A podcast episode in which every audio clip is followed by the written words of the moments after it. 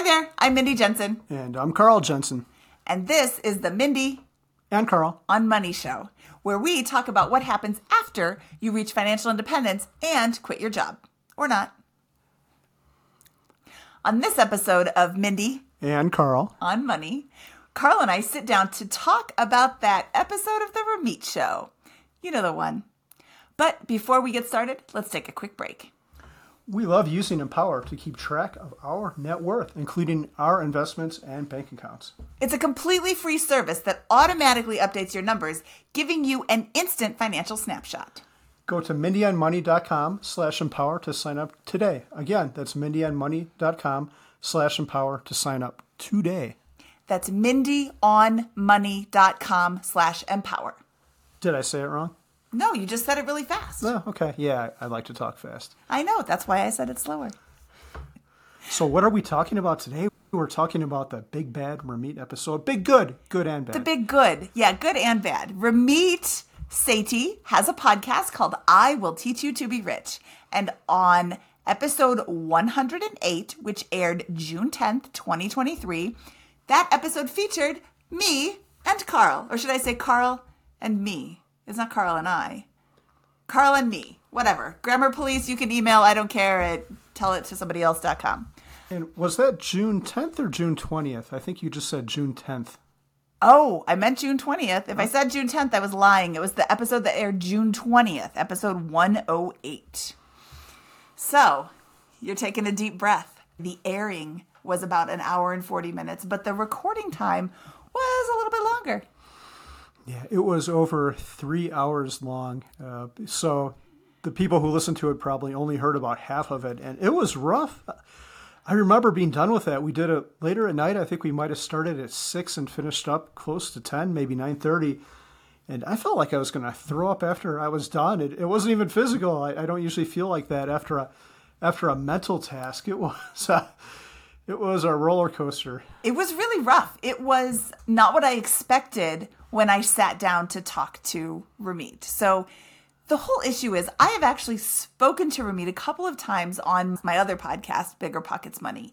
And I should have been clued in from watching his show and listening to his podcast and speaking to him on my podcast. But what I had expected was, hey, Ramit, we're both in this industry and you will teach me to be rich. So, you know, teach me how to live my rich life. Do you have any tips for loosening the purse strings? And I really honestly thought he was going to be like, hey, here's something you can do, and here's something you can do, and here's something you can do. And hindsight is 2020, and that's absolutely not what happened. I had never talked to him before, but since you had, I thought you all were like buddy buddy, and he'd be nice and come in with these great suggestions about what we should do with our money and our some of the issues we, we were going to talk about. But no, he wasn't. I'm not going to say he was mean, but he was very stern and to the point, and he called us out, which I appreciated. It was an overall positive experience, but the actual experience was not positive. It was, I had like the sweats and I was feeling very like heart palpitation y and just like, oh, I am on the spot. And what I loved and what he did cut out uh, several times was he would be like, hey, here's a really uncomfortable question. I'll wait for your answer. He didn't, you know, when you're recording a podcast and you ask the guest a question and they're like, oh, huh, I don't know. As the host, I tend to just move on to the next question. And Ramit was like, I'll wait. Yeah, I think sometimes those pauses were like 40 seconds long. Maybe it was a long time. Whole minutes. like okay i'm just going to be quiet maybe he'll he'll come in and say something to give me another prompt but no he wanted to see what was going on in our brains yeah it was rough It- how did we end up on the Ramit show we wanted to have a more healthy relationship with money. And we had listened to an episode of the Mad Fientist podcast where he invited Ramit on his show and they were talking. And Ramit started kind of grilling Brandon about how he spends money. And I and Brandon was saying, "Oh, I'm getting uncomfortable. This is like I really feel put on the spot." And I thought to myself, that didn't clue me in either. Like what yeah, yeah, okay. You can email me, Mindy at mindyonmoney.com and tell me what a silly goose I was for that. I don't want to say moron or idiot because those aren't nice. No. But yeah, he he seemed to be pushing Brandon to spend more money. And Carl and I had been having conversations about how we have this nest egg and we don't spend it. We feel cheap and we don't want to be cheap. We want to have a better relationship with money. So I reached out and said, Hey, I'd like to be on the show with my husband. Here's our situation. We did a little test recording with one of their producers.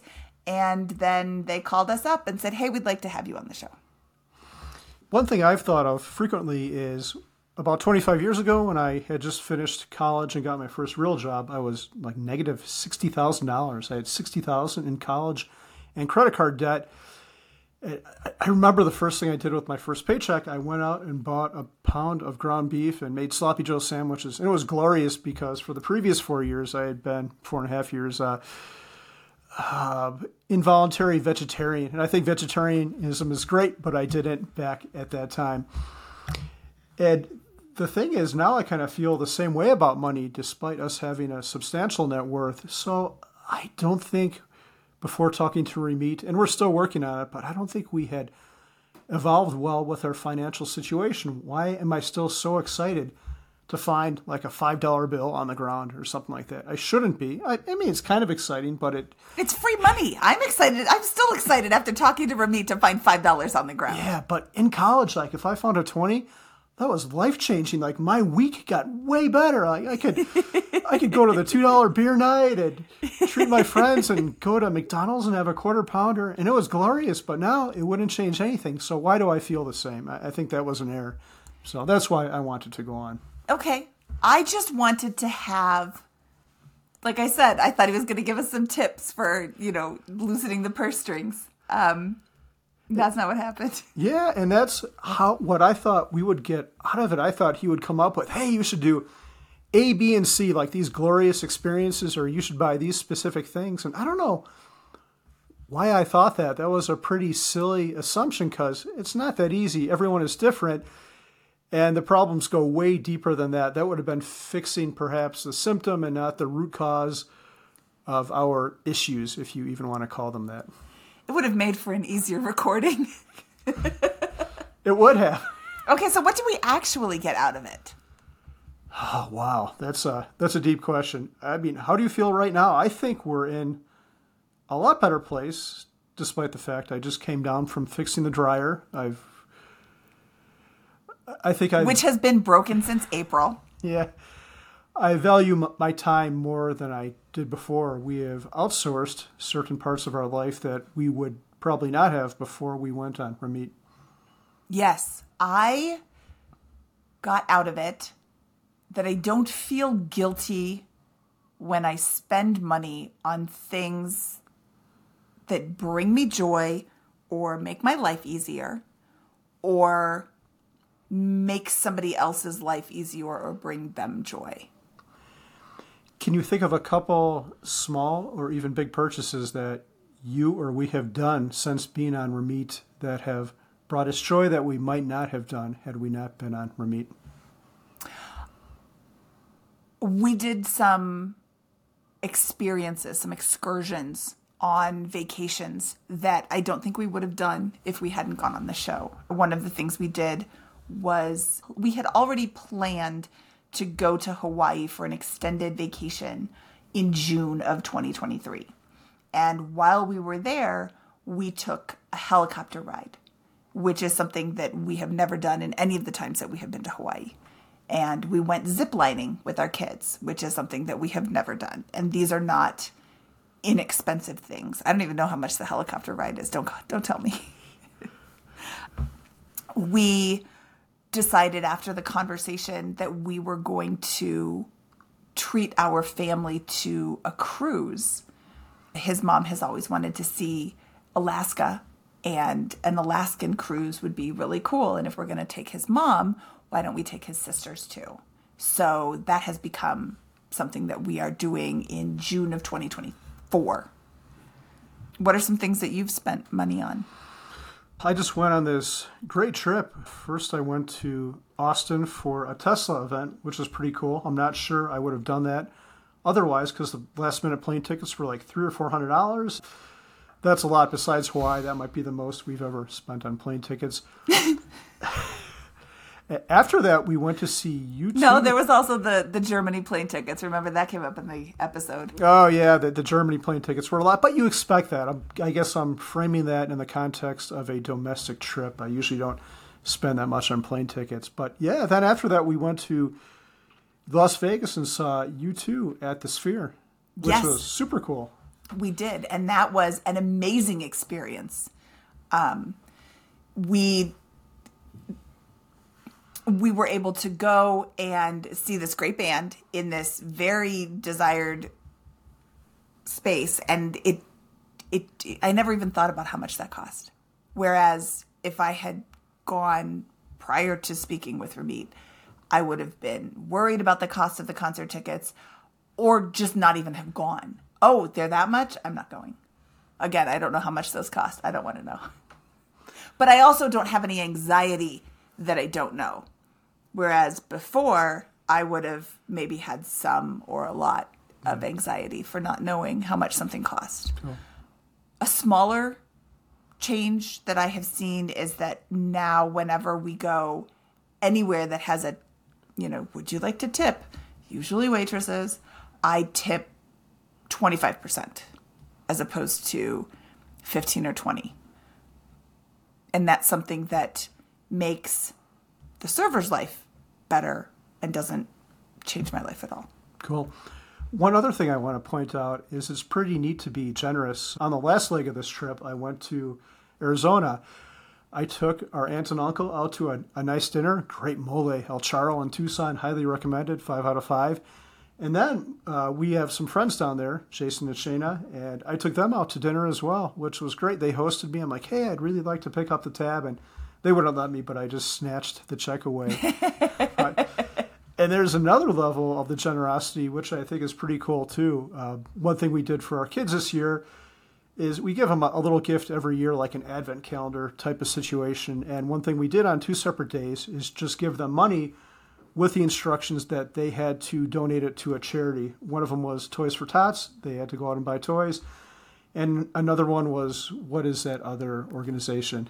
Buy a cow for somebody, and I can't remember what it's called. Yeah, someone will leave a note in the comments, but we get this catalog every day, and you can buy food or, or an animal to help uh, a village in an impoverished part of the world, which is pretty cool. So we're being generous, and hopefully, we're teaching our kids to be generous, and that feels super good.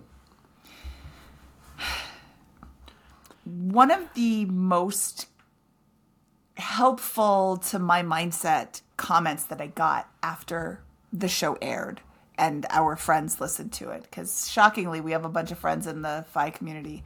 When we moved to a new state my husband said to me what is something that i could do that would make your life better? And she said i would like to hire a cleaning person. And that is probably hands down the best thing that we have done with our money and also the hardest thing to do. Because I feel lazy hiring a cleaning person because I can do it myself. I don't work full time. He doesn't work at all, like for a job. We have time to clean our house, but we both hate cleaning.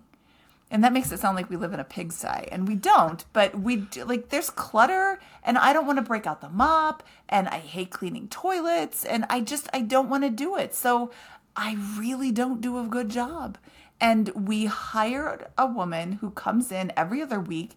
She does a phenomenal job. Her the house is way cleaner since she's been here than it ever was before she got here. She's here for three or four hours and it looks amazing. It would take me 19 hours to do everything that she does. And we've created a job. She now has income because we've hired her. So that's a win win because she gets money and I don't have to clean my house. Yeah. So there's a couple things. I perhaps everyone can't relate to our specific situation, but I think there's a lesson in here for the audience, and that's that you have to evolve with money. If if you have significant net worth or, or any net worth, you've been working for 10 years, you've been maxing out your 401ks, your relationship with money should change. For example, when I got out of school, my first priority was paying off all these student loans. And then after that, it was saving. So putting $10,000 into a 401k when you're 30 means a heck of a lot more than putting $10,000 into it when you're 50 because by then you should have a substantial amount of money in there and it's going to be a diminishing return. And you have to realize that. And I think this is a problem with a lot of people. I know the Mad Fientist has talked about this too. I think when he, when he was on a date with Jill, his now wife, he was at a fancy restaurant in Switzerland and he ordered water and then the waiter said, "Well, there's a charge for that." So he said he went into the bathroom and put his like face under the under the tap water and drank water. But I can relate. Mindy's laughing, but man, that's something I would do too, and I would consider doing it now. But it's not. You're not allowed to do that now. Yeah, I, I won't do that now. But you have to evolve with your financial situation. But I also think you have to be careful with that too. You just can't go bonkers buying Ferraris or Lamborghinis or Corvettes. You should. Who do we know that has a Ferrari or a Lamborghini or a Corvette? I know people who have Corvettes, no Lamborghinis or Ferraris. I know of. We did know the person who had a Rolls Royce, right? But a, a crappy one, like a two thousand five hundred dollar one. I don't think there's any such thing as a twenty five hundred dollar. I think he just bought it for twenty five hundred dollars. Uh, so I think you're spending, and this is a big one. This might be the main point of this whole thing. Your spending should be informed by your your values, and figuring out what your values are and what's really important to you is probably the key to this whole thing. I, like I don't think most people would say their values are uh, Super Bowl tickets. I think most people would say their values are spending time with their family, uh, raising good kids if you have them, having good relationships with your neighbors, all that core stuff that's really important. Of course, commercials don't tell us to do all that stuff because there's no money to be made to tell people to spend money with your kids. There is money to be made by telling you to buy an $80,000 pickup truck. So we don't get that message, and we have to be careful not to stray off that path. What, what do you think about that? I don't know. It sounds a little preachy. Oh man, I, I didn't mean to be preachy. If anyone wants to buy me a Corvette, though, I would take it. I guess. I, and if, You can email Carl at Mindy and MindyOnMoney.com. but, but the one thing I want to say too is if cars, and uh, we've owned an Acura NSX, which is a very fancy, expensive car. If that kind of thing is important to you, and it really brings you joy, those are your values, and I think you should go with it. If that brings you happiness, or if the Super Bowl would really be a great thing, go for it. I'm not going to tell you not to do it. I just think we have to be careful not to let the media trick us. Yeah, don't let the media dictate what your values are. And I mean, that's a really good point. What are your values? If you don't know what your values are, now's a really great time to start thinking about them. Write it down. This isn't a five minute exercise. This is something that you need to think about, take notes on, you know, get a note app for your phone so you can start taking notes about, like, oh, things I value. We're going to have other homework assignments too. So keep that note app handy. But start thinking about what you truly value. And it isn't money, it isn't, you know, like things you can buy so much. It's, it's, well, I, I guess if you really value cars, you could buy a car. Yeah, okay. We'll just put those parameters out there. What do you value? One value for us is security and having a financial suit of armor, and that's what that's what excess money does for you. And I think it's pretty great. We can absorb shocks if the hail takes out our roof or our furnace dies, which has happened twice in the past year. We could, we could absorb that, and it's not going to kill us. And it feels really good knowing that we have that kind of resiliency built into our lives. Yeah, shout out to Bob from Circulating Air. I fixed the last two though. Well, maybe one. I don't know. okay, so the furnace chooses to die. It's 13 degrees outside, and I know how to fix it. It's easy. It's an easy fix, and the part is like 100 bucks. But I've got a plane to catch like in three hours. And the part won't get here until tomorrow. Yeah. So And I don't know how to fix it. so instead, the furnace guy made 800 bucks. But good for him. Hopefully, his kids had a nice Christmas. He's a great guy too. Okay. Tangent. Okay. Do we have anything else we want to talk about today? I'd like to talk about my main three takeaways. Just I'm going to bring it back to my. I hate talking about myself, but Clearly. I'm doing it in the, in the interest that maybe you could help someone else out. So my three main takeaways from this, and if you want to, you can go first. Do you have any big takeaways from Ramit besides our wonderful cleaning person? Nope, it's your turn. Okay. Wow. so no. The one thing I thought is after we were on the Ramit show, I tried to think of what could we do with our money to add value or happiness to our life. And, and it's a hard question because I'm really happy with where we live. I'm really happy with our cars. There's not much I would change. Even if we had 10x the money we do now, I would live our daily lives almost exactly how we do it now. Is there anything you would do if we had 10x the money we do now? What would you change about our day to day lives? I'd have a beach house. Okay, so that's a pretty big one. Uh, so, my second big takeaway is we should definitely spend the money when it improves our quality of life. And these are mostly small things like opting for the Tillamook cheese, the really good cheese, instead of the like crappy generic cheese. It's the cleaning person, which isn't going to break our bank. The, it, opt for the Tillamook cheese instead of the generic cheese, comma, the cleaning person. We're not cleaning the with cheese. No, no, that would be a mistake unless you want your house to smell like cheese and then probably Ew. smell really bad a couple days later. But yeah, it's all the it's all the really small things. I love that money takes those decisions out of your life. You don't have to question stuff at the grocery store if you want to buy. And this is a big one too. This is one I struggled with for a long time.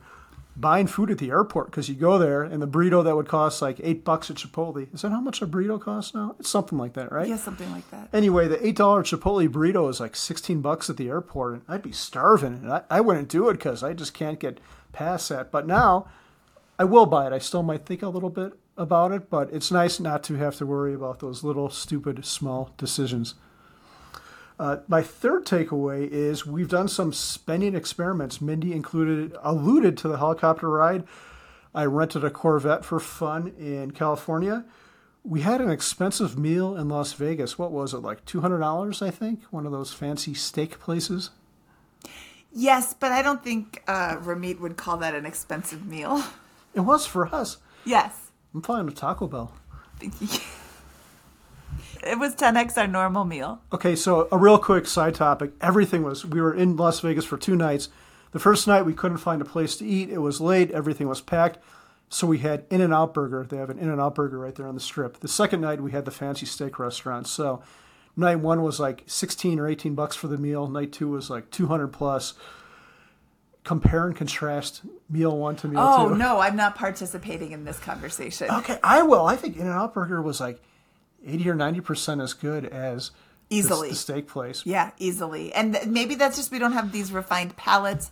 One of the so it was the Brazilian steakhouse where they come and they bring you all the meat that you can eat. And they had this amazing salad bar.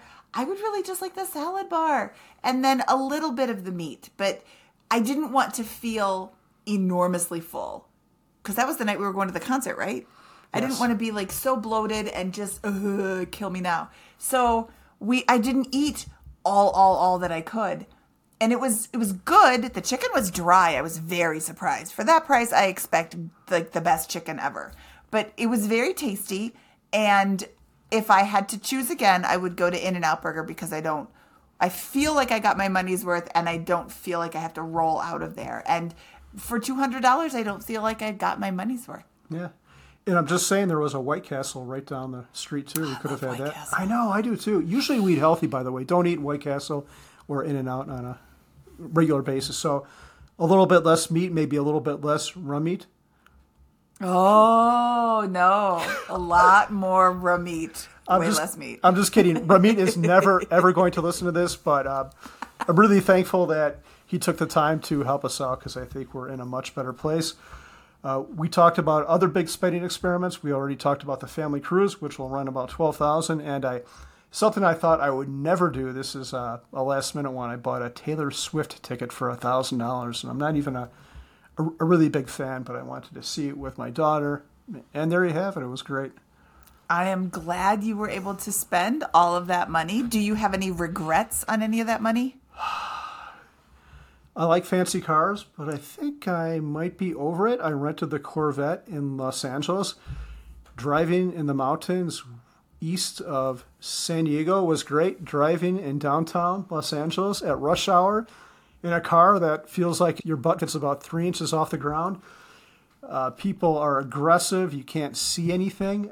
It was not a pleasant experience. So maybe I'd rent a car again, maybe not, but I definitely would never rent another Corvette or fancy car in Los Angeles. And you're always worried about someone hitting you too. It's a Turo, so that would have been a bag of worms versus just a Toyota Corolla from Avis or whatever. Turo has insurance. Yeah, they have insurance, but I don't know. And I'm sure my credit card would have covered it. I think maybe, but I don't want to Well, find out. Yes, we don't want to find out. So, what are we going to talk about on the next episode? We're going to have a continuance of this conversation. a little bit of a continuance of this conversation. On the next episode, we're going to talk about the responses that we got from going on this episode.